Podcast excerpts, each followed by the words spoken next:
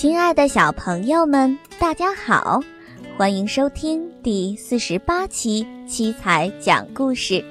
今天给宝贝们带来的是《鲤鱼跳龙门》第二章的故事。下面的时间就让我们一起进入今天的故事吧。鲤鱼跳龙门第二章。就这样，小鲤鱼一条顶一条的跳着，最后金色小鲤鱼自己也给浪头弹过去了。在龙门那一边，水面平静，岸上还种着柳树和桃树，粉红色的桃花和碧绿的柳树叶子种在一起，鲜艳无比。岸上还有漂亮的房屋和迎风飘动的红旗。小鲤鱼们都认为这个地方比奶奶讲的还要美。忽然，水面上亮了起来，远处一片灯火通明，像白天一样。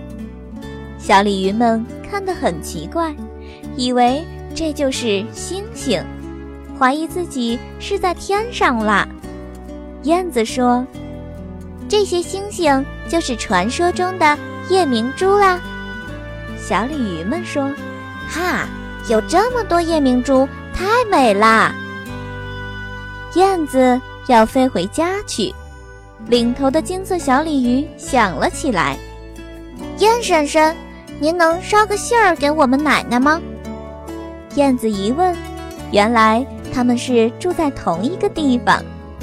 金色小鲤鱼就说：“请你告诉奶奶，说我们跳过龙门啦，请他也一起到这儿来吧。”燕子点点头说：“好吧。”我一定给烧到，不过这里不叫龙门，叫龙门水库。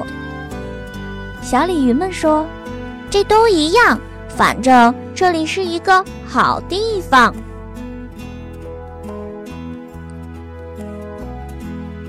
好了，宝贝们，鲤鱼跳龙门的故事就到这儿了。欢迎宝贝的爸爸妈妈们搜索关注我们的微信公众平台“七彩讲故事”。七是阿拉伯数字七，彩是彩色的彩。